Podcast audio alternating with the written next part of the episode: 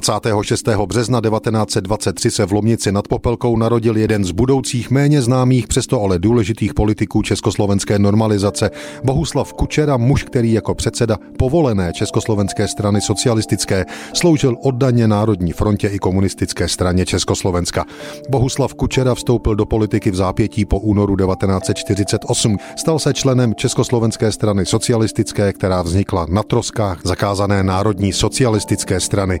Socialisté opoziční roli ani nepředstírali a totalitnímu politickému systému dávali dojem jakési normality. Kučera se v roce 1960 stal poslancem a zůstal jim dalších 30 let. Zlom v jeho politické kariéře znamenalo Pražské jaro. V dubnu 1968 se Bohuslav Kučera stává předsedou své strany a současně také ministrem spravedlnosti. Po invazi vojsk Varšavské smlouvy okamžitě pochopil, odkud vítr fouká. Ve vládě pak zůstal jako ministr bez portfeje až do roku 1971. To už ale byly veškeré reformní nálady dávno pryč. Kučera se snažil, aby komunisté zapomněli na jeho odvážnou rétoriku z takzvaných krizových let.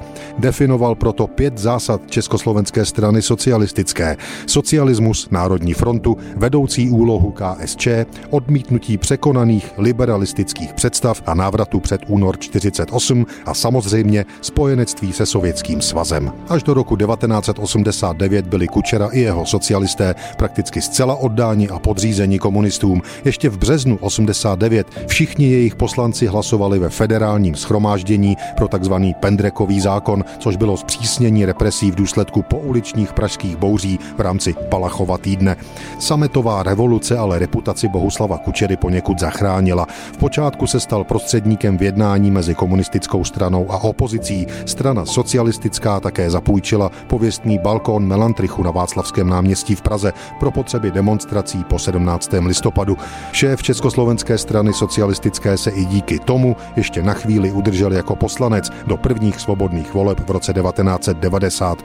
Funkci předsedy strany, kterou držel téměř 23 let, opustil na začátku téhož roku.